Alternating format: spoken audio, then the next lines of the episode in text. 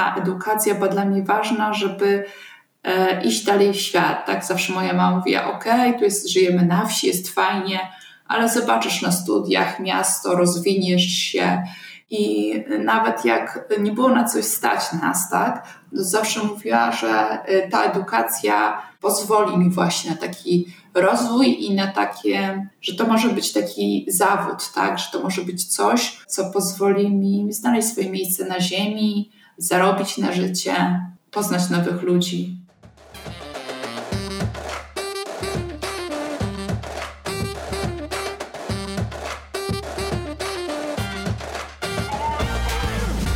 Cześć, tu Ania. Zapraszam do Pracowni Dziewczyn. Pracownia Dziewczyn to cotygodniowe rozmowy z dziewczynami i kobietami na temat edukacji. Edukacji tej szkolnej, czasem akademickiej, a już na pewno tej życiowej. Dokąd miała zaprowadzić, a dokąd zaprowadziła. O wyborach, o porażkach, o pracy kobiet, z kobietami i nad sobą. Cieszę się jak dziecko na myśl o mojej dzisiejszej rozmówczyni.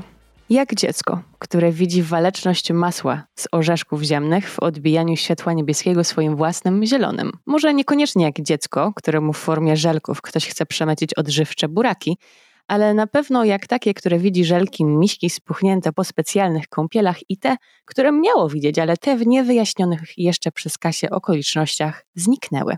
Czyżby pod osłoną nocy odkręciły zakrętki słoików i uciekły? Odpowiedzią na te pozornie tajemnicze zachowania powszechnie spotykanych artykułów spożywczych jest nauka. Dokładnie z uśmiechem i zaangażowaniem objaśniona przez doktor habilitowaną Katarzynę Siuzdak. Jej instagramowym obserwatorom bliżej znaną jako profesor Kasia czy Science Mission. Naukowczyni, kierowniczka pracowni materiałów funkcjonalnych w Instytucie Maszyn Przepływowych imienia Roberta Szewalskiego Polskiej Akademii Nauk w Gdańsku. Eksperymentatorka, mentorka zespołu doktorantów i doktorantek, autorka prawie setki publikacji w czasopismach naukowych, córka marynarza, starsza siostra, mama dwóch synów, którzy niejednokrotnie wcielają się w rolę asystentów Kasinych eksperymentów na Instagramie laureatka stypendium ministra dla wybitnych młodych naukowców i stypendium START Fundacji na Rzecz Nauki Polskiej. Odbyła staż m.in. w Organic Electronics and Microsystem Research Group w Bordeaux. W gdańskim laboratorium Kasia wraz z zespołem zajmuje się badaniem materiałów fotoaktywnych, które energię promieniowania mogą zamieniać na energię elektryczną i ich zastosowaniem, a także badaniem sensorów elektrochemicznych. Twierdzi, że nie jest nieomylna, przy wielości ról, które spełnia i nie boi się prosić o pomoc. Ale cieszę się też niezmiernie na naszą rozmowę, bo Kasia jest osobą bezpośrednią, z której wręcz bije pasję do nauki, no i jak ja zdaje się być miłośniczką sucharków, jak ten, że żeby zaszyfrować świnkę potrzebna jest liczba pi i wartość przyspieszenia ziemskiego. Jak kilka dni temu napisała na Instagramie, ja tu lansuję naukę, podważam fejkowe wynalazki i dzielę się tym, co mam w głowie albo co wynajdę w tym gąszczu doniesień naukowych. Jest tylko jeden minus, dodała. Nie mam na to kodów rabatowych, a gdyby miała, kto wie, co zadziałoby się teraz podczas Black Weeku. Ale czy łatwo jest jej zarażać pasją do nauki mimo braku tych kodów? Postaramy się dowiedzieć. Katarzyna Siuzdak. Kasiu, witam cię serdecznie w Pracowni Dziewczyn. Dzień dobry, cześć, bardzo mi miło. Mam nadzieję, że nie było żadnych błędów w przedstawieniu ciebie. Nie, szczególnie nie, tych technicznych. Wszystko, wszystko się zgadza jeżeli chodzi o pracownię, o miejsce, o realizację tych projektów, e, o materiały, którymi się zajmujemy. Także wszystko jak najbardziej na, na miejscu. Dobrze, czyli mamy naukowy fact check tutaj zrobiony. Ale zanim włączyłyśmy nagrywanie, to ty zadałaś mi kilka pytań. No teraz ja będę zadawała pytania, ale tak, e, żeby się rozgrzać, chciałabym cię w ogóle zapytać o o pytania w nauce i to, jak na przykład doktoranci, doktorantki, studenci, studentki stawiają ci pytania, albo w ogóle o, o to nasze dociekliwe, czy niedociekliwe, czy niepewne e, staranie się dowiedzenia czegoś, co nas może nurtuje, co, e, co nas może stresuje, bo, bo nie wiemy. No i zdarza nam się, i pewnie mnie też się kiedyś zdarzyło, powiedzieć: no, pani profesor, ja mam takie tu głupie pytanie. Jak to jest z tymi głupimi pytaniami? Są głupie pytania? Nie ma głupich pytań? Właśnie nie ma głupich pytań. I to, co ja zawsze staram się podkreślać, żeby właśnie pytać, bo czasem y, to nie chodzi nawet o to, żeby ten ktoś nam udzielił odpowiedzi, A bywa tak, że przychodzi do mnie doktorant czy doktorantka i zadaje to pytanie, a potem po kilkunastu tam sekundach czy minucie mówi, a właściwie to już chyba znam odpowiedź. I czasem to tak jest właśnie, że, że jak dopiero wy, wypowiemy sobie to pytanie, czy to w głowie, albo niektórzy muszą to wypowiedzieć, to się tak zaczynają zastanawiać, albo to pytanie do nich dociera i tam przeprowadzają sobie ten proces myślowy w głowie i okazuje się, że znajdują odpowiedź. Ale jeżeli tak nie jest, to faktycznie przychodzą i ja mam taką zasadę e, otwartych drzwi u siebie w, w swoim pokoju nie mam zajęć ze studentami, więc mogę sobie na to pozwolić, że jeżeli potrzebują pomocy moi doktoranci czy tam doktorantki, że w każdej chwili mogą do mnie przyjść. Oczywiście wiedzą, że mam jakieś tam spotkanie online, czy mam jakąś pracę, którą wymaga skupienia, tych uprzedzam, że akurat w tych godzinach to nie ale wiedzą, że w każdym momencie coś tam się dzieje w laboratorium, coś nie wychodzi, mogą zawsze przyjść i zapytać. I to jest jedna z dla mnie z najważniejszych rzeczy, które mi się udało w swoim zespole e, wypracować. I tak samo się też nie boją powiedzieć, że coś się tam, nie wiem, zepsuło, nie działa, bo zawsze mówię, że to jest tam dobro wspólne, każdy z tego korzysta. Więc pytajcie się, mówcie, jak coś nie działa. I czasem po prostu trzeba sięgnąć do tych podstaw wiedzy, które nam się wydają, a to było gdzieś na pierwszym roku, ale czasem my tylko przeczytamy to, niektórzy wkują na pamięć albo nauczą się rozwiązywać jakieś zadanie, a chodzi o to, żeby faktycznie zrozumieć, nie wiem, jakieś zjawisko i ten proces i umieć, akurat w naszym przypadku, wykorzystać to w praktyce. Więc e, czasem to pytanie to jest takie szukanie odpowiedzi może już w tym, co wiemy, ale nie wiemy, jak to zastosować, albo jak to wykorzystać, albo gdzie znaleźć tą odpowiedź. Więc nie uznaję w ogóle czegoś takiego jak głupie pytania. Nawet zrobiłam swego czasu e, taki post o tym, żeby nie wstydzić się tego zadawania pytań, ale zadawać je właściwie, żeby odpowiedź nie była tylko taka tak albo nie, tylko żeby to pytanie z, zmuszało odpowiadającego do dłuższej wypowiedzi. Czyli otwarte pytania. tak, tak, że to też jest ważne, nauczyć się zadawać te pytania.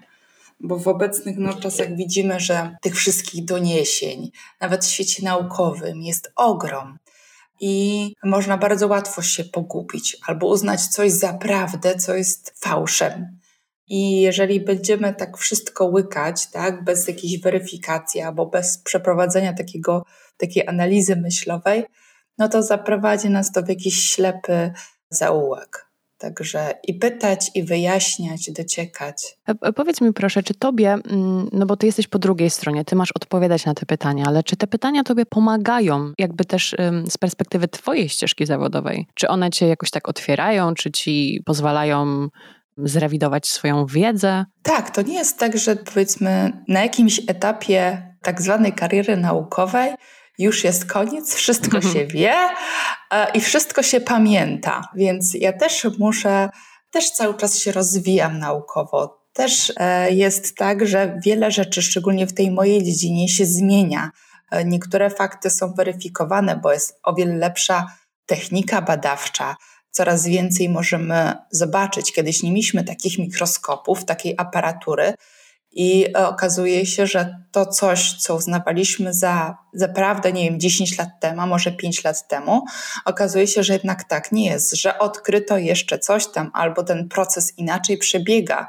Więc też sobie zdawać trzeba sprawę, że czasem nie ma tak, że prawda jakaś w tym świecie technologii jest dana raz na na zawsze. I te też pytania uświadamiają mnie, że jeszcze nie, nie, wie, nie wiemy tak wcale wiele, albo wymaga to jeszcze zbadania albo potwierdzenia, albo może faktycznie moja hipoteza, którą jakoś pierwotnie postawiłam w projekcie, e, wcale taka nie jest. Bo składając jakiś projekt, zakładamy powiedzmy jakiś cel za 3 czy 4 lata, ale to się potrafi też zmienić, wyewoluować, albo to, co zakładamy, a to, co nam wyjdzie, mhm. to czasem są dwie różne rzeczy i trzeba jakoś zweryfikować te nasze hipotezy. I nie zawsze jest tak, że to, jaki wynik uzyskamy, potwierdza się z naszą hipotezą. I trzeba być otwartym właśnie na to, bo to może doprowadzić nas do takiego Ja też tego bardzo nie lubię mm, podejścia, że na siłę trzeba udowodnić to, co się założyło, że nikt nie przyjmuje innego rozwiązania, tak? Więc ta otwartość na,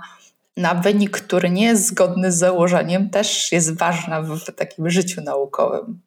A jak to było z małą Kasią i jej dociekliwością? Czy mała Kasia miała to do siebie, że zadawała i zanudzała może wręcz swoimi pytaniami wszystkich, wszystkich dookoła, aby zrozumieć, co się wokół niej dzieje, albo zrozumieć coś, jakieś zjawisko, które zauważyła, albo co się dzieje w świecie, powiedzmy, zwierząt, roślin? takie tematy, które zazwyczaj dzieci fascynują na początku? Na pewno dużą zaletą tego środowiska, w którym się rozwijałam, no to było to, że miałam ten bezpośredni kontakt z przyrodą. Wychowałam się na wsi, więc od kąpieli w rzece po podglądanie zwierząt, sadzenie samemu roślin i powiedzmy karmienie tych zwierzaków, no to jest dla mnie takie naturalne. I o ile teraz mamy takie ruszenie w stylu zero waste, bądźmy eko, wykorzystujmy, nie wiem, resztki, można powiedzieć, że ja to miałam 20-30 lat temu, bo to było dla nas, żyjąc na wsi, czy tam rodzice jak prowadzili takie małe gospodarstwo, to było kompletnie normalne. A no, ludzie to można powiedzieć teraz odkrywają, czy namawiają do tego. I to, że żyłam w otoczeniu książek, że nawet jak mi ktoś nie potrafił czegoś wytłumaczyć, bo wiadomo, dzieci mają czasem śmieszne pytania, to zawsze miałam, a tu możesz poczytać, tu możesz z kimś porozmawiać. Miałam taki dostęp do wiedzy właśnie taki bez żadnych ograniczeń. I też jak mój tata pływał po, po świecie, przy, przyjeżdżał do domu po tych 9-10 miesiącach, to też mi opowiadał bezpośrednio, co gdzieś zobaczył. Więc o ile w tych czasach no, dostęp do mediów typu internet, no, nie było go po prostu. E, w telewizji były dwa programy, no to dla mnie właśnie te informacje ze, ze świata, no to tata był takim źródłem, co tam się dzieje w Australii, co jest w Ameryce na przykład, tak, jak, jak ludzie żyją, odcinki podróżnicze i opowieści. I też w ogóle nie czułam tego, że e, jak jestem dziewczynką, to ja tylko powinnam się bawić, nie wiem, lalkami, tak? I to jest wszystko. Bym powiedziała teraz, że ja właściwie to ja pamiętam nie te lalki, tylko klocki Lego, drewniane klocki, e, kopanie w piasku, to, że było normalne, że tam się mogłam, nie wiem, gdzieś ubrudzić i bo coś tam tacie pomagałam w warsztacie. Nie, nie było e, w ogóle ze, ze strony moich rodziców ograniczeń, że to jest dla ciebie taka aktywność, a ta już niekoniecznie, tak? Więc to jak na pewno mnie w pewien sposób ukształtowało, że ja nie czuję jakiejś bariery, że to powinnam robić, a to już niekoniecznie jest dla mnie. Zauważyłam, zauważyłam na Twoim Instagramie, że tam jednak jest sporo tych klocków Lego. I czy to właśnie chciałam się zapytać, czy to jest wpływ Twoich synów, czy to jest Twoja fascynacja jeszcze z dzieciństwa, że te klocki i układanie?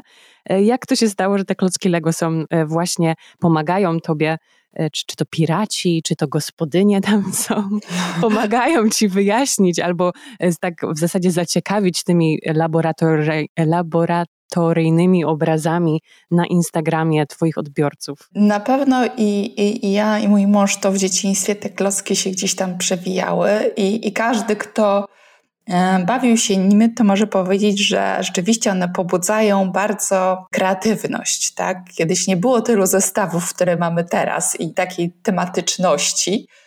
Były jakieś tam pojedyncze egzemplarze i gdzieś tam wypatrzone w katalogach ale faktycznie, czy układanie puzli, bo to też była jedna z rzeczy, które bardzo lubiłam robić w dzieciństwie. Nie wiem, czy to jest kwestia właśnie tej integracji, połączenia tych oddziaływań, to co robimy rękoma, z tym, co planujemy w głowie, jednocześnie. Może to na tym polega, że to tak wciąga, że wymaga jakiegoś skupienia, podążania czasem za instrukcją, ale czasem, że chcemy coś rozwalamy i robimy od nowa po swojemu i potem te wszystkie zestawy się wymieszały. Więc dla mnie to są jedne z takich zabawek, e, które no, i ćwiczyły głowę, i ręce, i e, synchronizowały te, te zmysły, i cały czas gdzieś, gdzieś są, o tak.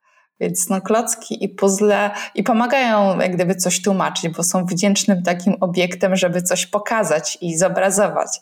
Bo zdaję sobie sprawę, że te rzeczy w nauce no, nie są wcale takie proste. I czasem, żeby coś pokazać, no to warto wykorzystać rzeczy, które są dla nas znane z życia codziennego. A pewnie każdy z nas no, gdzieś te klocki też miał w dzieciństwie, może jakiś mały zestaw, więc też się raczej kojarzy przyjaźnie niż e, coś, co nas, nie wiem, odstrasza, żeby to nie było coś, że narysuję, wezmę podręcznik i pokażę, tutaj macie wzór, ale żeby korzystać z takich przyjaznych nam, nam atrybutów, które dobrze kojarzymy. O. Tak, one przykuwają uwagę, ale też zauważyłam, że te twoje Lego ludziki, one się wdają w dyskusję bardzo często. One tam argumentują różne rzeczy. No, bo jak są jakieś różne molekuły, różne związki, no to też wchodzą w reakcję, więc no... no bardzo, bardzo sprytne połączenie kropek, tak, tak? Tak, więc w ten sposób tak, tak się e, nimi No i też e, moje dzieci wciągną ten klockowy świat.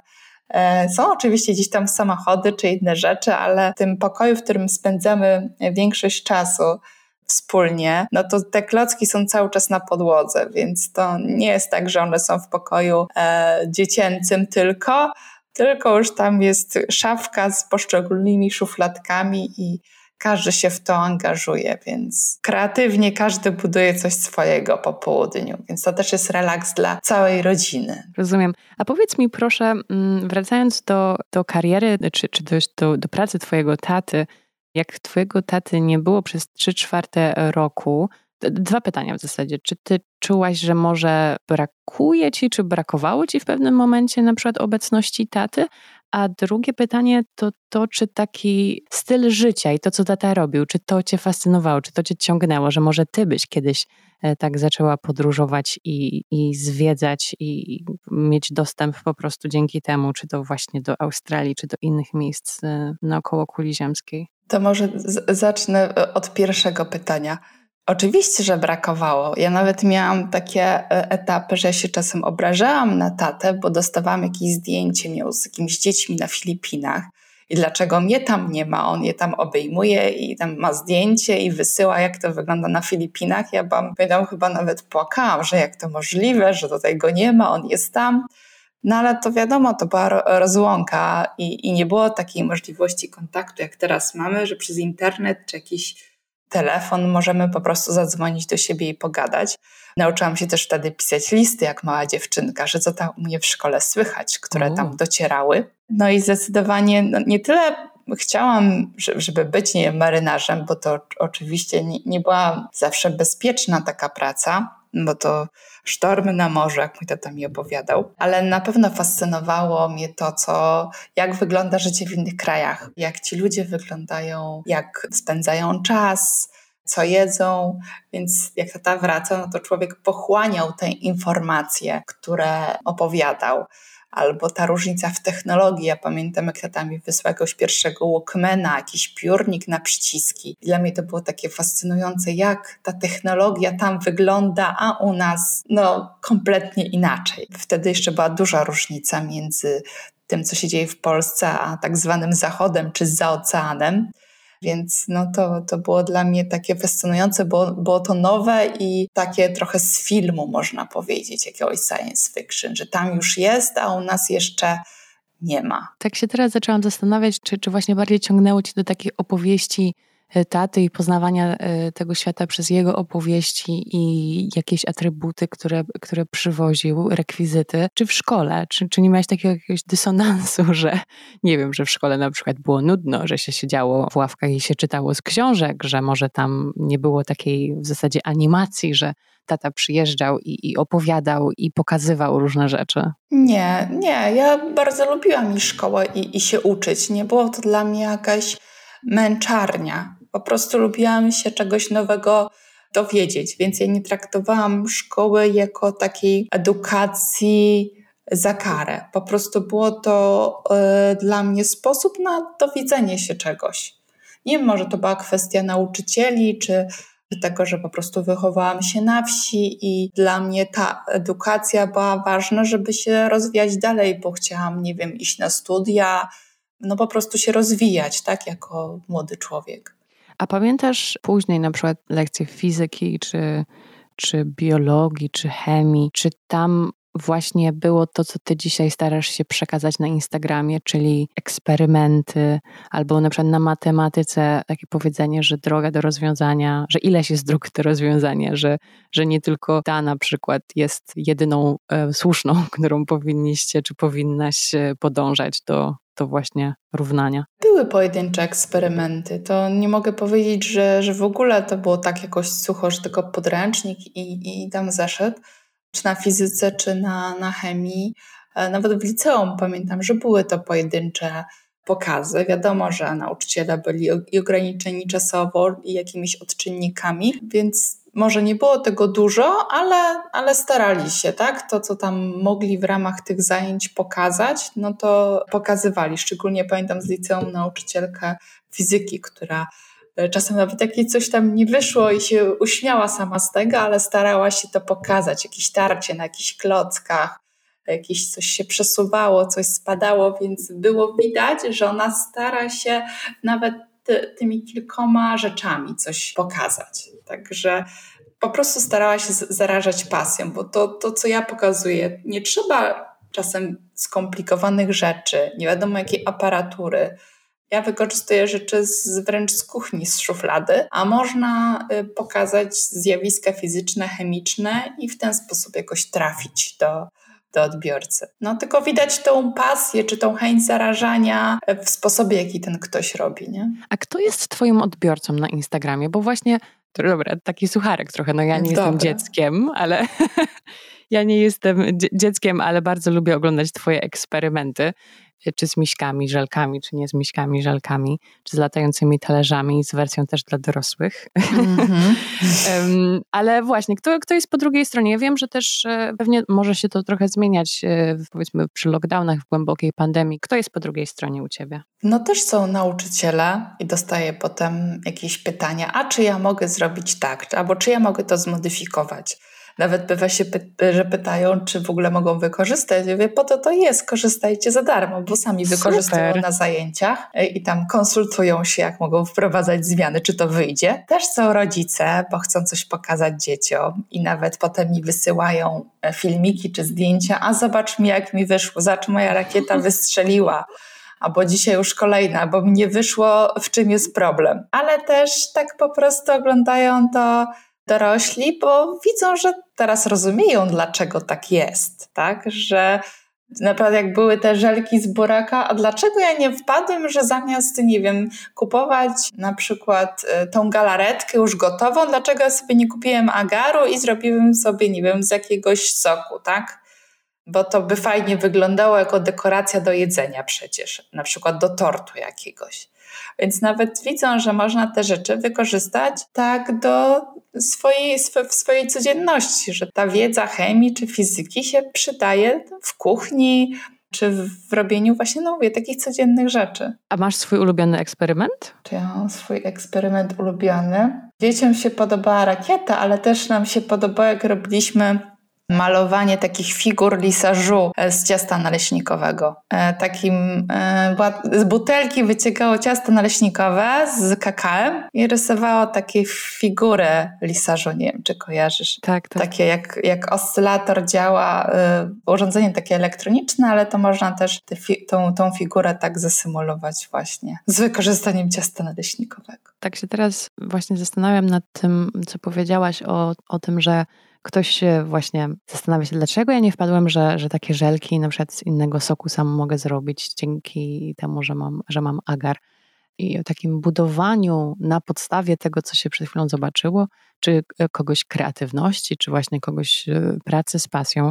Powiedziałaś kiedyś w wywiadzie: Nauka i nasza praca to niekończące się źródło różnych informacji i pomysłów, bo praca naukowca to przede wszystkim kreatywna praca. Co masz, e, co miałaś na myśli? O czym tutaj mówisz, e, kiedy mówisz właśnie o tej kreatywności, o tej kreatywnej pracy naukowca? To jest ściśle związane akurat z e, moją dziedziną naukową, czyli nanotechnologią, wytwarzaniem tych nowych materiałów, że można powiedzieć, że my projektujemy materiał albo chcemy, żeby miał jakieś określone właściwości, bo ma potem działać jako, nie wiem, sensor, jakiś czuły albo właśnie jakiś element w urządzeniu do konwersji energii. I teraz musimy z wykorzystaniem wiem, dostępnych nam technik czy odczynników, które mamy na wyciągnięcie ręki, zrobić coś nowego, co do tej pory nie było znane, albo udoskonalić coś, ale też pamiętać o tym, że jeżeli chcemy, żeby potem ta rzecz została wprowadzona na produkcję, albo żeby miała faktycznie zastosowanie, to zarówno sama metoda, jak i użyte techniki powinny być no niezbyt drogie, łatwo skalowalne. I jak stawiamy sobie różne takie wymagania, takie wyzwanie, no to wymaga pogłówkowania, jak to zrobić, żeby było i to, co chcemy uzyskać, tak? I jeszcze wykorzystać takie metody, które można łatwiej przenieść do skali technologicznej. To jest nie lada wyzwanie dla zespołu naukowców. No i właśnie wymaga takiego, powiedzmy, kombinowania, bym powiedziała, ale z taką głową. E, no jak wykorzystamy te rzeczy, które mamy dostępne, żeby nie ponieść dużych kosztów, a teraz jeszcze bierzemy pod uwagę szczególnie ochronę środowiska, więc żeby te materiały też były bezpieczne, e, żeby nie generować wiele odpadów. No i to bardzo pobudza taką kreatywność i właśnie to zadawanie tych pytań, jak to zrobić, żeby było jeszcze prosto.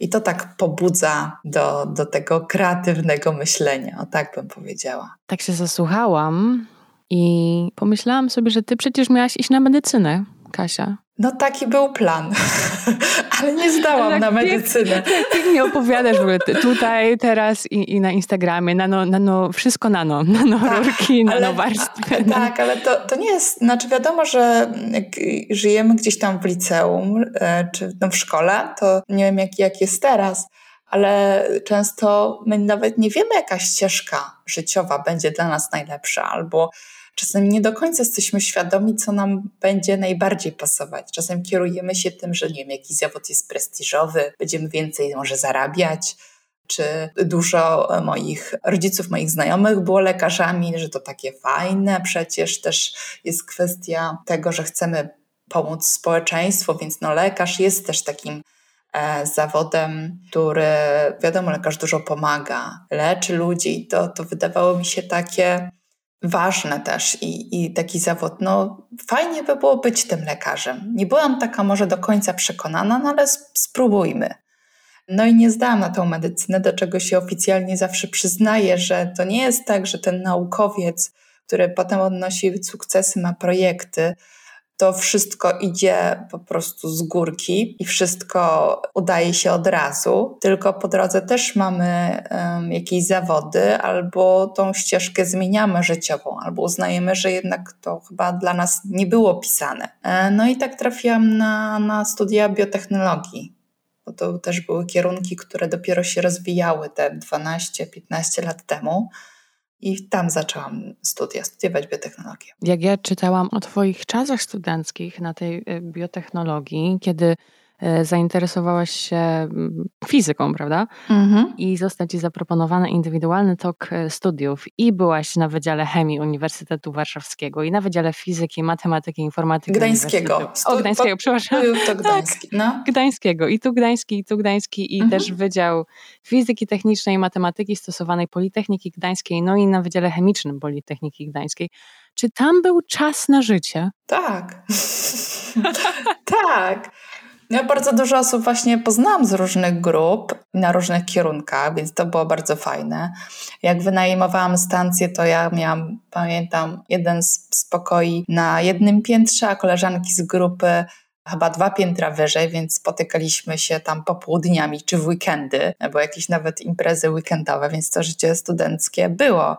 E, oczywiście ten czas był, można powiedzieć, maksymalnie wypełniony, bo z jednych zajęć czy z jednej uczelni na drugą uczelnię ciężko czasem było to synchronizować, ale i jedno i drugie było obecne po prostu. Też chodziłam na, z moim narzeczonym na zajęć na kurs tańca towarzyskiego, Także sporo było tych rzeczy dodatkowych. Nie, bym nie powiedziała teraz, że czegoś żałuję, że nie było więcej rozrywki. I, i jedna rzecz, i, i druga rzecz miała miejsce. A powiedz mi proszę, czy te studia, no, czy jak e, zdecydowałaś się na inną ścieżkę, czyli tu biotechnologia i, i za chwilę właśnie tak szerokie zainteresowanie i, i zajęcia na najróżniejszych wydziałach i, i próba połączenia tego wszystkiego, czy pojawiały się, czy powracała do ciebie myśl od czasu do czasu o tej medycynie? Wiesz co? Nie. Nie było czegoś takiego, że czegoś bym żałowała. Raczej, nie wiem, miałam taką myśl, może tak miało być, bo ja nie, nie, nie, miałam w liceum takiej ścieżki krytycznej, że tylko to i jak to nie wyjdzie, to się załamie i nie wybiorę czegoś innego, tylko znowu będę próbować na tą medycynę. Po prostu odnalazłam się też w tym, co, e, co dostałam. Może do tej pory tak jest, że nie tyle, że nie, nie wymagam wiele od życia, ale też cieszę z tego, co mam, albo co, co udało mi się do tej pory osiągnąć.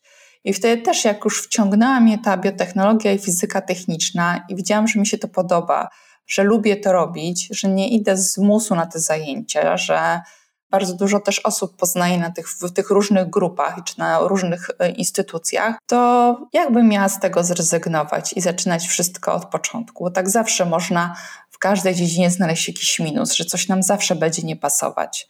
Tak, bo pójdę na medycynę, a się okaże, że wiem, ten przedmiot będzie mi pasował, a ten niekoniecznie. Zresztą zależy pewnie od tego, jak do tego podejdziemy, czy już widzimy, że jest fajnie i jest super, to dlaczego z tego rezygnować, a wybierać coś nieznane, bo tam też się znajdzie jakieś ale. Więc może to było takie moje podejście. Napisałaś kiedyś e, słowa, które się fantastycznie czyta. Słowa o stażu, który odbyłaś w Bordeaux, we Francji. Mhm. Cytuję: Wtedy się upewniłam, że to jest to, co chcę robić. Chcę być naukowcem i uczyć się nowych rzeczy, wiecznie rozwijać i stawiać sobie wyzwania. Teraz mogę tylko powiedzieć, że tego nie żałuję. Pamiętasz taki moment właśnie? Mogłabyś troszeczkę więcej nam tutaj opowiedzieć o tym, to jest to, to jest to, co chcę robić? Tak, że zawsze taki wyjazd zagraniczny, nawet y, krótki, do jakiegoś innego zespołu, gdzie jest inna atmosfera, może czasem inne podejście do jakichś, y, nie wiem, zadań, w pewien sposób pozwala nam spojrzeć na nasz plan, może na życie z innej perspektywy, e, bo też jesteśmy w innej kulturze, pośród innych osób. A ja spotkałam się z tak ogromną życzliwością ze strony tych ludzi, e, z taką otwartością. To był taki zespół też e, międzynarodowy, wielokulturowy.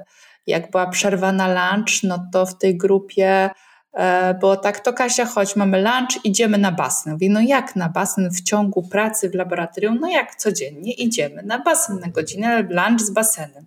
No i faktycznie lunch y, w tej grupie francuskiej łączył się z basenem tam w tym jeszcze wrześniu, bo było ciepło. To mi się bardzo mm, spodobała taka otwartość na, na mnie jako na, normal, na kompletnie y, obcego człowieka z innego kraju, na to, że były osoby bardzo życzliwe, że przekazywały tą wiedzę bez żadnych oporów. Nie było czegoś takiego, że no my wiemy, ale tobie nie powiemy, bo to jest jak gdyby nasza wartość. Więc to, co ja zawsze sobie cenię w tej nauce, e, to dzielenie się tą wiedzą. To, że ta wiedza żyje dopiero jak my się nią podzielimy. Jak my ją zachowamy dla siebie, to nic z tego nie będzie, bo co ja bym z tego miała, gdybym zostawiła sobie to, co mam w głowie, albo to, co wiem.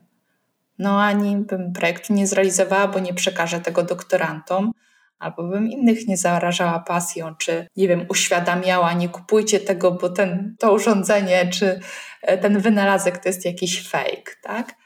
A, a tak wiele to w ogóle nie kosztuje, tak? To jest rzecz, jeżeli chodzi o wiedzę, że czy ja bym była biedna, czy bogata, czy by mi na coś było stać, czy nie, to zawsze się tym mogę podzielić. A jak powiedziałaś, że właśnie nie było takiego traktowania ciebie jako obcej osoby, że my wiemy, ale ci nie powiemy, czy ta mhm. refleksja a propos tego właśnie przyszła, bo ty bałaś się, że, że właśnie będziesz w międzynarodowym środowisku gdzieś jako obca i będzie takie y, może odrzucenie?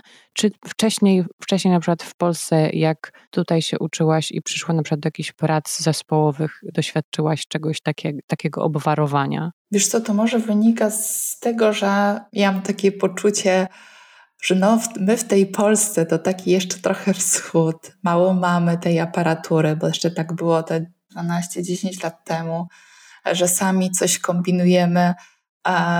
Te zestawy eksperymentalne to się czasem na takich sznurkach trzymały. Tak samemu pamiętam, samej zbudowałam piec, bo nie było funduszy, żeby go kupić I tak się zastanawiałam, czy nie zostanę odrzucona, bo właściwie oprócz jakiejś wiedzy czy pomysłu na projekt, to ja no, wiele nie mam do zaoferowania, tak?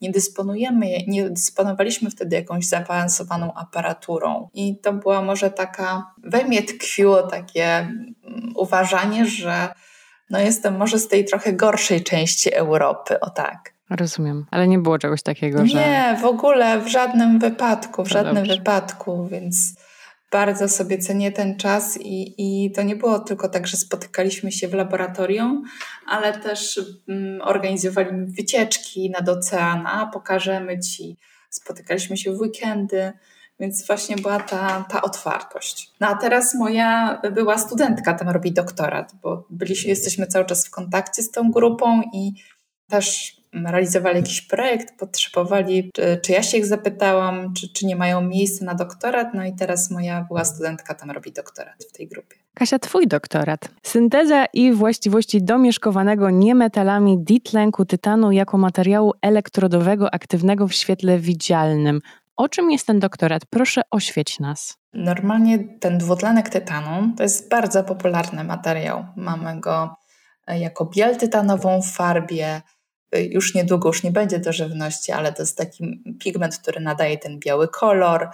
Fotokatalizator, bardzo popularny materiał, ale w tym tak zwanym świecie w skali nano, to jakie pierwiastki budują materiał, nie jest wcale jedynym kryterium, które określa jego właściwości, ale jego kształt, jego wielkość, i taka manipulacja w tej strukturze, usuwanie jakichś atomów albo dodawanie nowych atomów, czy mm, mieszanie z innym materiałem, teraz trochę się może kolokwialnie naukowo wypowiadam, powoduje nadawanie kompletnie nowych właściwości. E, no i ten materiał miał służyć do konwersji energii słonecznej w energię elektryczną, czyli absorbował promieniowanie, te, które którym był oświetlany z symulatora słonecznego, czyli takiego źródła światła, które emituje źródło słoneczne.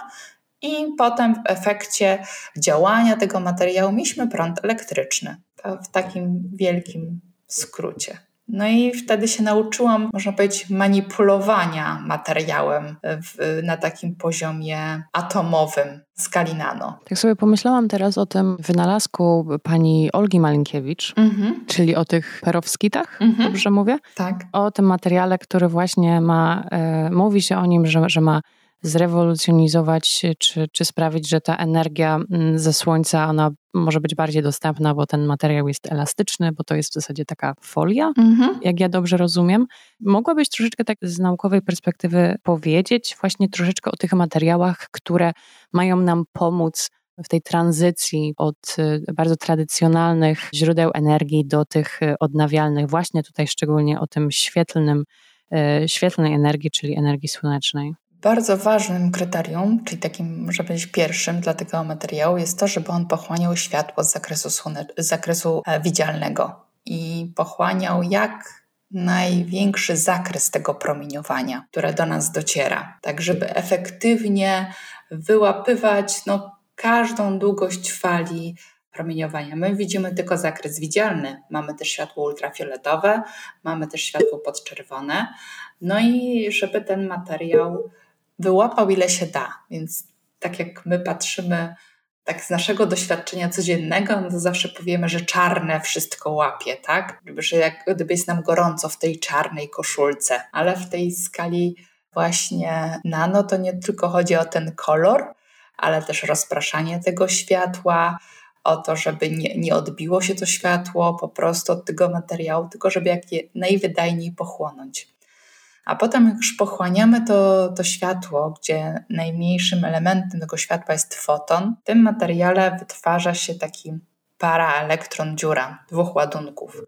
No i teraz trzeba je wydaj, wydajnie rozdzielić na jedno, jeden ładunek o jednym e, znaku i drugi ładunek. No i żeby mieć prąd elektryczny, to trzeba wydajnie zebrać sobie te wszystkie elektrony na kolektorze, czyli na takiej elektrodzie, która zbiera nam ładunek elektryczny. Więc po drodze jest pełno różnych procesów e, fizycznych, które mogą nam złapać ten ładunek, który się wygenerował, e, i wtedy no już nie zbierzemy go. Może ten materiał być po prostu niestabilny w świetle i się rozpadnie. Może być tak jak e, do tego typu ogniw, że warstwę bardzo trudno zrobić. I jeżeli nawet w laboratorium my tą warstwę zrobimy na jakimś małym kawałku pod, podłoża, no to się okaże, że jak chcemy przejść do wyższej skali, to już nie jest możliwe. Więc trzeba brać pod uwagę ten aspekt technologiczny. Więc to jest bardzo dużo różnych złożonych procesów, plus jeszcze aspekt technologiczny, żeby z tego pomysłu chcę wykorzystać światło i zrobić prąd, przejść do urządzenia e, i wyzwań i no, jest dużo tego, więc nawet nie wchodząc w jakieś szczegóły takich procesów fizycznych, które się nazywają, nie wiem, rekombinacja, utlenianie, jakaś ko korozja, która wynika z naświetlania światłem, to ten materiał ma, musi spełnić wiele kryteriów, żeby się nadawał po prostu. I to nie jest tak, że jeżeli powiedzmy jednego dnia mówimy, ten będzie najlepszy i tylko w ten trzeba inwestować i będą to tylko tego rodzaju ogniwa, nie znaczy, że powiedzmy za 2-3 lata się okaże wcale nie, ten jest jeszcze lepszy, tak jak było z ogniwami krzemowymi. Tak, one były najpierw wykorzystywane w statkach kosmicznych, promach kosmicznych i też uznawano, że to jest tylko jedyne możliwe rozwiązanie. Tak, a teraz mamy jakieś paletę różnych ogniw. Tak? Widzimy, że te wytrzymują 20 lat, te mogą być elastyczne, te można dać, teraz firma ML System wypuści jakieś półprzezroczyste szyby z kropkami tak, kwantowymi. Słyszałam o tym. E, więc e, po prostu i potem znowu będą jakieś e, jeszcze, e, jeszcze kolejne materiały.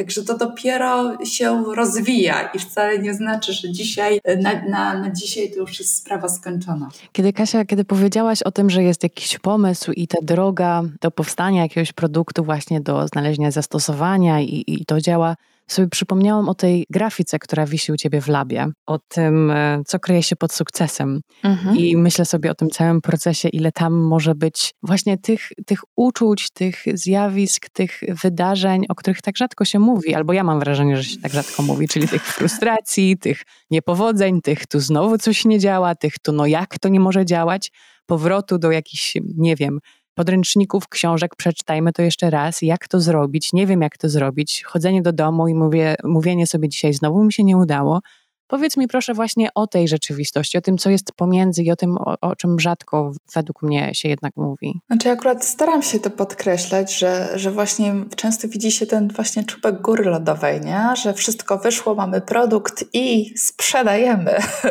I, i, i gloria i chwała, ale faktycznie chociażby zaczynając od pomysłu, żeby to coś było nowatorskiego, innowacyjnego, żeby rozwiązać jakiś problem, jak to zrobić. Teraz napisz, napiszmy ten projekt, a znajdźmy partnera w tym projekcie, który nam pomoże swoim doświadczeniem czy swoim zapleczem aparaturowym. A jak już napiszemy ten projekt, to czekajmy prawie, trzeba poczekać ten rok prawie, że czasem, są to duże projekty międzynarodowe, żeby w ogóle dostać finansowanie. No i ten projekt realizujemy te 3 czy 4 lata, więc czasem od pomysłu do realizacji, do zakończenia realizacji projektu to jest 5 lat. Więc też trzeba być przygotowanym już mentalnie na to, że to jest pewien proces, że to nie jest takie stryknięcie palcami, robimy hej, zbieramy się, idziemy do labu i będziemy robić. Więc to też uczy cierpliwości i takiej gotowości na pewną ścieżkę cza czasu i wydarzeń. I to, co też piszę, że te publikacje odrzucają, bo jakiś recenzent uważa, że powinno być kompletnie inaczej. Że to zdanie jest, yy, znaczy ta jakaś recenzja jest bardziej subiektywna niż yy, merytoryczna. Yy, na to trzeba być przygotowanym, że wyjdzie nam za kolejnym razem, albo okazuje się, że wyszło raz, a nie można tego powtórzyć, tak? Bo był jakiś um, chwilowy, nawet nie wiadomo wpływ jakiego parametru, że, że się udało coś zrobić, ale to trzeba umieć odtworzyć. To jest bardzo ważne w pracy eksperymentalnej, że za każdym razem, jak zrobimy to zgodnie z jakąś już opanowaną procedurą, że otrzymamy ten ten sam materiał, czy ten sam, tą samą wydajność tego procesu. I że jak zrobi to kolega z, z grupy, to też wyjdzie. Więc ta rzecz, ten, ten proces nie może zależeć od, od, od operatora, czy od tego, czy słońce świeci za oknem, czy jednak pada tylko trzeba być odpowiedzialnym e, za to i bardzo dokładnym, że faktycznie to, co otrzymamy, jest odtwarzalne i, i nie zależy od jakichś czynników zewnętrznych. Że czasem trzeba trochę dłużej posiedzieć i podumać, tak jak mówisz, że coś nie wychodzi, no ale dlaczego? Albo kogo się mogłabym może zapytać, żeby mi doradził. Albo jak zadam może temu komuś pytanie, to w tym momencie sama sobie znajdę odpowiedź. Więc to jest właśnie takie dociekanie, poświęcanie czasem wolnego czasu wieczorem, bo ten problem nie wychodzi z głowy. No ale to taka jest ta praca naukowca. Ciężko powiedzieć, żeby to było 8 godzin od 8 do 16.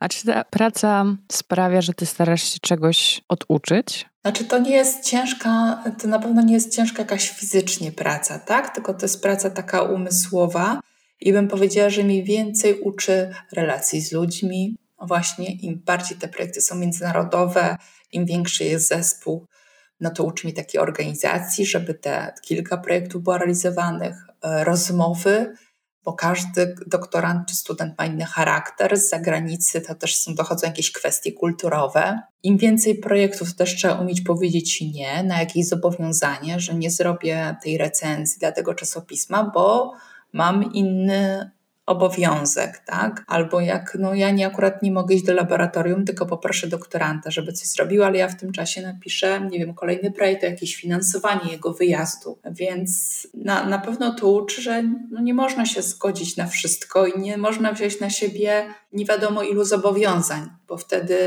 wchodzi jakiś stres, bo są też jakieś terminy i to też przeszkadza, żeby tak spokojnie pomyśleć po prostu.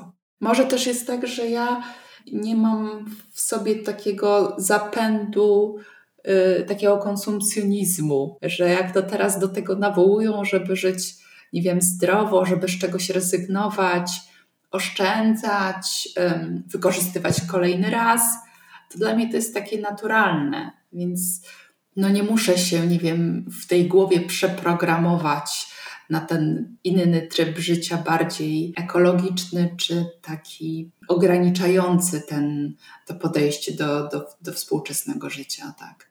Myślałam, że będziesz mówiła, że na przykład, chociaż nie, no nie mogłabyś tak powiedzieć, bo zdajesz mi się być taką osobą, o której ego nie widać. Pomyślałam sobie na przykład o takim, o osobach, które na przykład by musiały się oduczyć, albo takich wydarzeniach, kiedy nauka albo jakiś eksperyment zmusza cię do, do oduczenia się trochę tego ego, czyli innymi słowy uczycie pokory. Nie, to cały czas, to, to jest od początku, więc ja jak gdyby z tym, jak gdyby od czasu studiów żyję, że nie można powiedzieć, że to mi wyjdzie, albo tak będzie, albo ja wiem najlepiej, albo że jestem jakaś wyniosła, bo ja jestem tą panią profesor i teraz w ogóle jestem niedostępna i na odległość, tak? Więc staram się też nie budować takiego w ogóle dystansu, żeby ci studenci czy doktoranci do mnie przyszli e, z problemem, bo gdybym budowała jakiś mur i kim ja tutaj nie jestem, no to bym nie miała takich relacji w zespole, że jak jest problem, no to powiedzą mi, mi co jest, czego potrzebują i rozmawiamy, tak? Więc no, gdyby to już od jakiś czas we mnie jest i, i cały czas jak gdyby staram się to utrzymywać, tak? To tak jak widać może na tym też Instagramie, że okej, okay, jestem tą profesorką, no bo zapracowałam sobie na to, ale cały czas jestem tą Kasią, której tam piszą, komentują, słuchaj, wyjaśnij nam, albo podoba nam się coś tam. Też nie chcę budować takiego dystansu. Spotkałaś gdzieś na swojej drodze kobiety, od których się, której dzisiaj możesz powiedzieć, że się wiele nauczyłaś? Z y, domeny nauki, twojej ścieżki zawodowej. Możą, mogą być to kobiety twojego życia rodzinnego. Na pewno, jeżeli chodzi o moją mamę, która właśnie mi powiedziała, że e, właśnie ta edukacja jest ważna, że to, co mam w głowie, nic nikt mi tego nie, nie zabierze, cokolwiek by się nie działo, tak, żebym straciła jakąś war, wartość materialną, tak, nie byłoby mnie na coś stać, czy bym sobie nie mogła czegoś kupić. To zawsze ta, ta wiedza jest czymś, co, co mogę komuś przekazać, czy jak trzeba na niej, na niej zarobić, mówiąc brzydko, no to mogę ją sprzedać, tak, w postaci jakiegoś projektu, stypendium, yy, ale zdałam sobie sprawę, tak jak wiele razy mi to powtarzała moja mama, no to, że ten świat materialny jest taki, jednego dnia możesz to mieć, drugiego dnia już, już nie masz. Tak, możesz to stracić. Widzimy to też w czasach e, pandemii, różnych biznesów, które upadały. E, niestety, ludzie tracili pracę.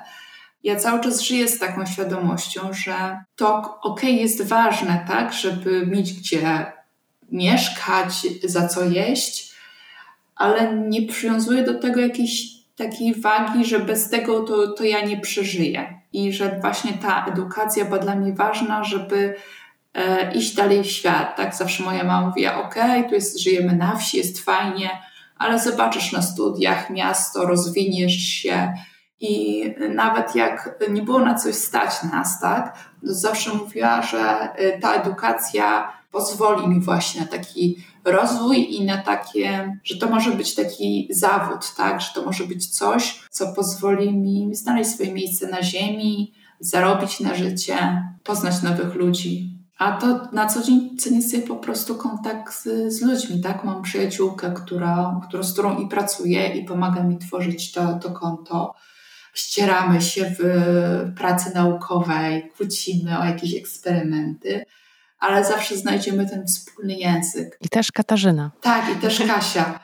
E, I, I to, co jest dla mnie bardzo ważne w relacjach, żeby być otwartym na krytykę, żeby nie uznawać swojego zdania za ostateczne, najlepsze i jedyne słuszne. I niezależnie od tego, na jakim etapie kariery naukowej jesteśmy, czy już jesteśmy tym super profesorem z ilomaś projektami na koncie i nikt nam nie może już zwrócić uwagi, bo wszystko wiemy, tylko właśnie, żeby przyjąć tą krytykę, że jak ktoś nam powie, a jednak nie, bo ja, mi się wydaje inaczej, to tak chwilę się zastanowić, a może faktycznie tak jest, a może to ta hipoteza no, na początku była fajna, bo nam pasowało, bo to było takie mm, pozytywne, a jest kompletnie inaczej.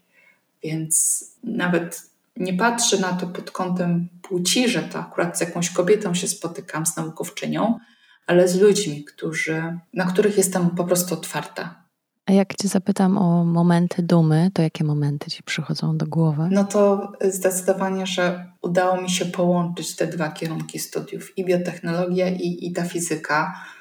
Bardzo dużo czerpię z, z takiego otwarcia właśnie na nie na jeden kierunek, na jedną dyscyplinę, ale na realizowanie takich projektów interdyscyplinarnych, e, że potrafię porozmawiać z biologiem, elektronikiem, fizykiem, matematykiem, bo każdy z nich jest bardzo ważny i każdego doświadczenie jest bardzo ważne, więc to połączenie tych dwóch rzeczy i no, na pewno z tych stypendiów, projektów i też tego, że e, stworzyłam zespół kompletnie od zera, bo jak poszłam do pracy w instytucie, to tam nie było ani jednej aparatury, czy technologii, z którą ja się wcześniej zetknęłam. Oh, wow. E, tak na dobre.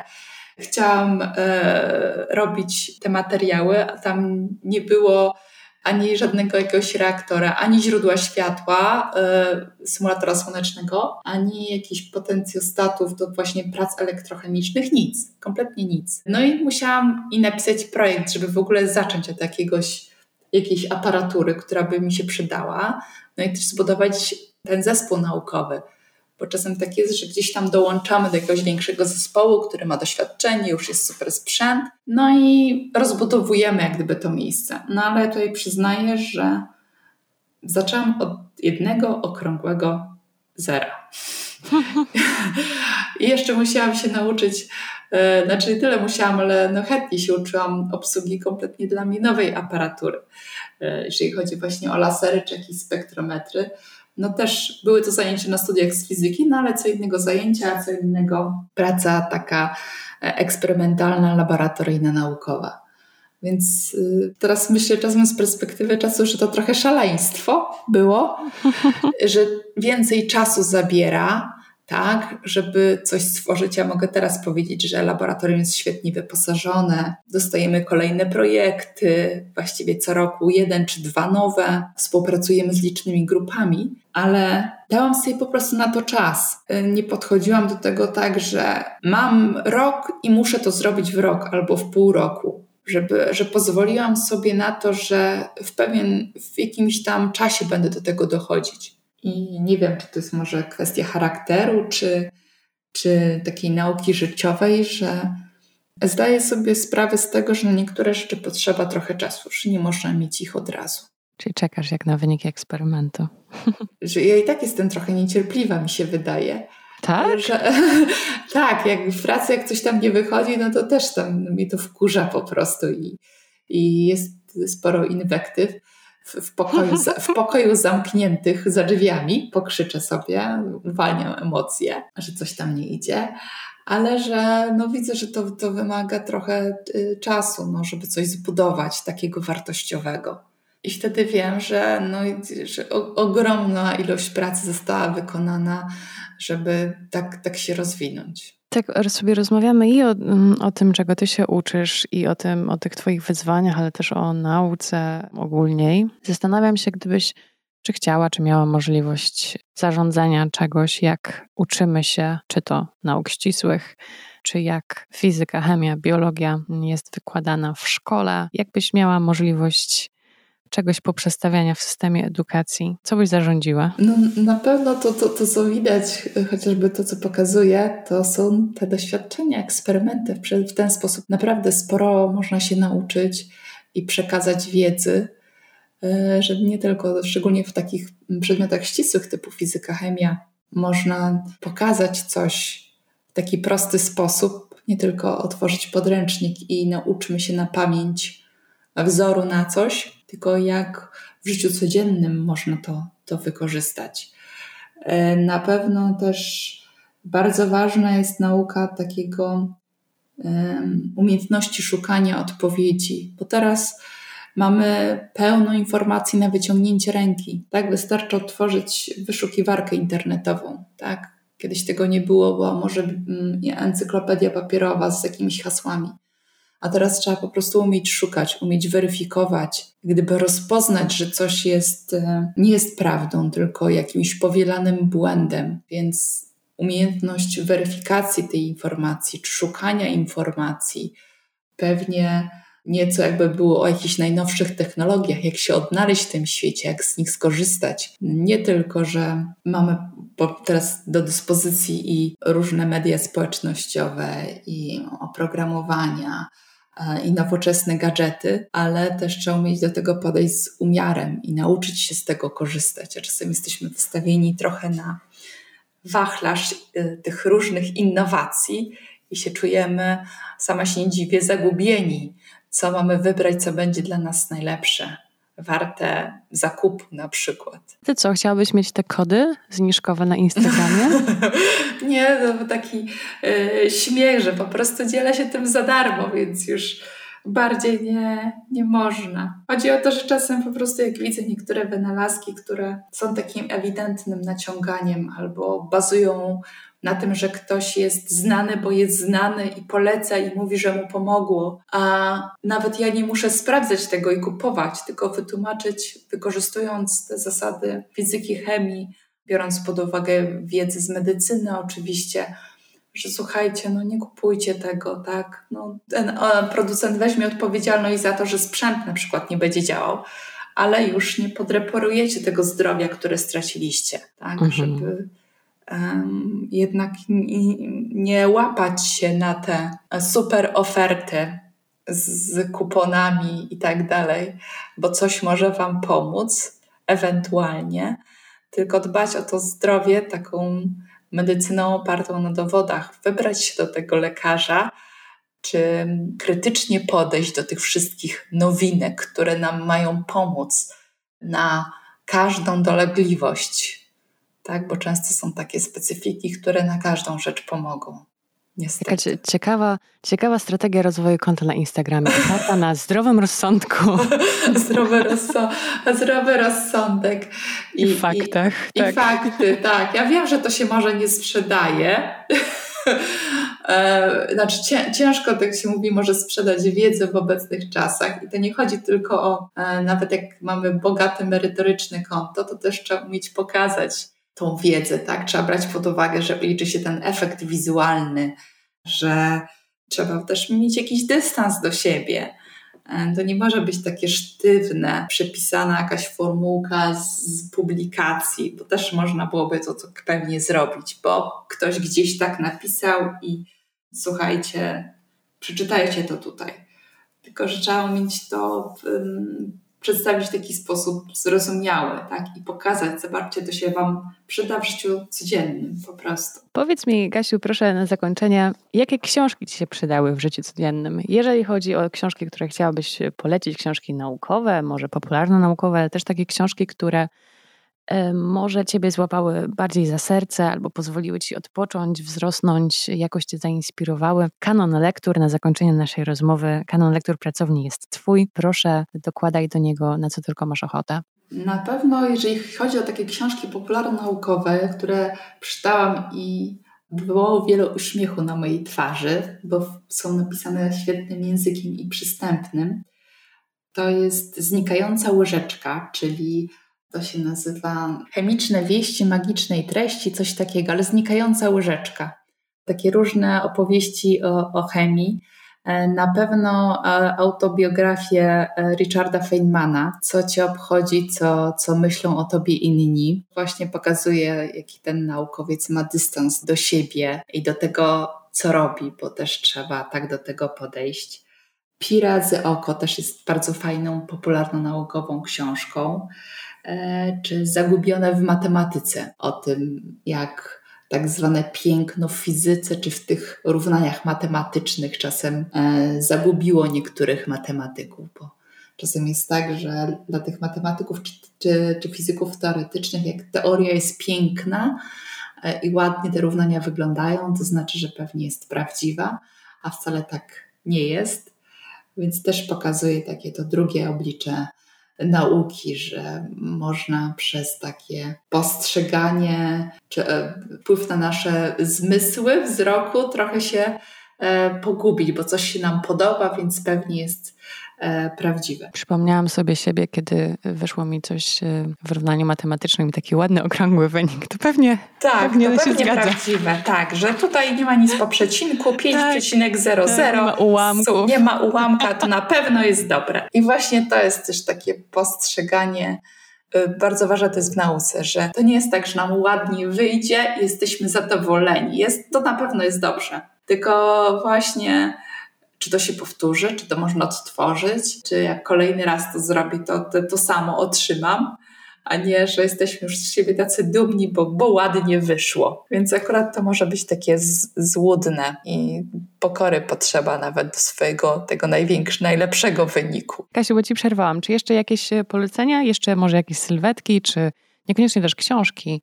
E, cokolwiek chciałabyś podać dalej, bo warto, to oczywiście zapraszam. E, znaczy przyjrzałam, znaczy przyjrzałam, czytałam też biografię Einsteina czy Marii Skłodowskiej-Curie, ale to są wiadomo tacy naukowcy, z którego ka każdych etapów życia można wiele czerpać, bo są ich życiorys jest bardzo dobrze poznany.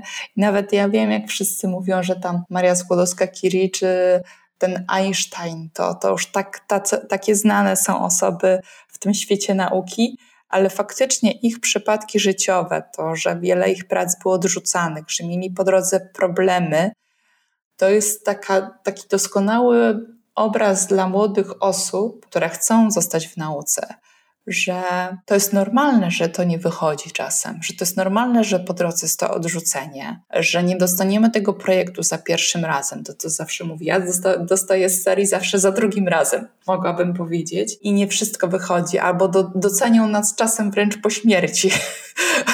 tak jak czasem jest w przypadku tych wielkich nazwisk y, naukowców, ale przez to, że te, te biografie są w wielu wersjach różne opis, różnie opisane w różny sposób, to mogą trafić do, e, do różnych odbiorców i, i warto się z nimi zapoznać, jak nawet niezależnie, czy myślimy o tej karierze naukowej, ale jak mamy jakiś gorszy etap w życiu, że, że to nie jest tak, że zawsze jest tylko z górki. I wiadomo, ten sukces bardziej przywija się w tych mediach, a mniej go, mniej o nim opowiadamy, że, że coś po drodze było nie tak, ale w tych biografach faktycznie jest dużo miejsca na, na te trudności i że te osoby no, poświęciły trochę czasu, że to nie wszystko było od razu, A czasem, tak jak widzę teraz po, po młodych osobach, no nie, że czuję się jakoś stara, ale że, że wiele razy jest tak, że, że chcą jednak już mieć to za tydzień, za, za miesiąc, że już teraz chcą wiedzieć, gdzie, gdzie będą mieszkać, że to wszystko musi być na już. A czasem no, trzeba sobie dać tego trochę czasu, bo inaczej zwariujemy.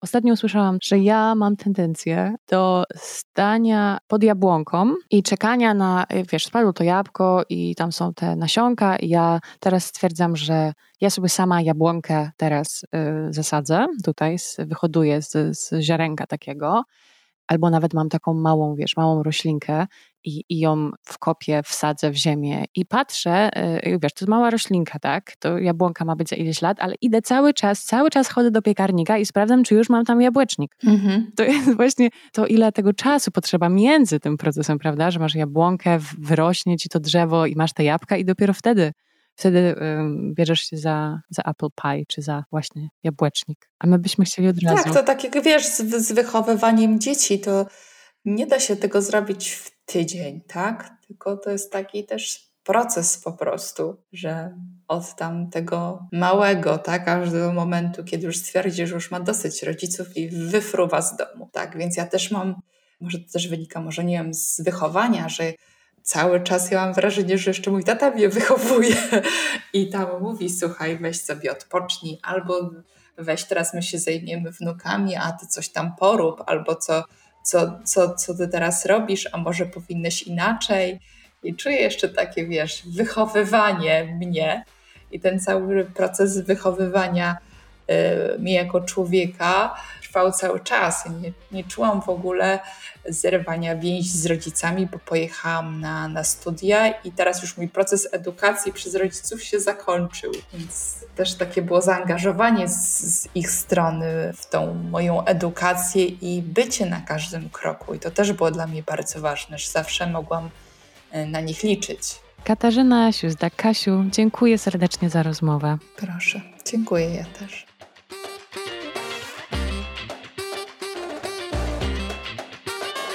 Zapraszam na konto Kasi na Instagramie science podkreślnik mission, gdzie można znaleźć wszystkie eksperymenty profesor Kasi, a także ciekawostki i najnowsze doniesienia ze świata nauki.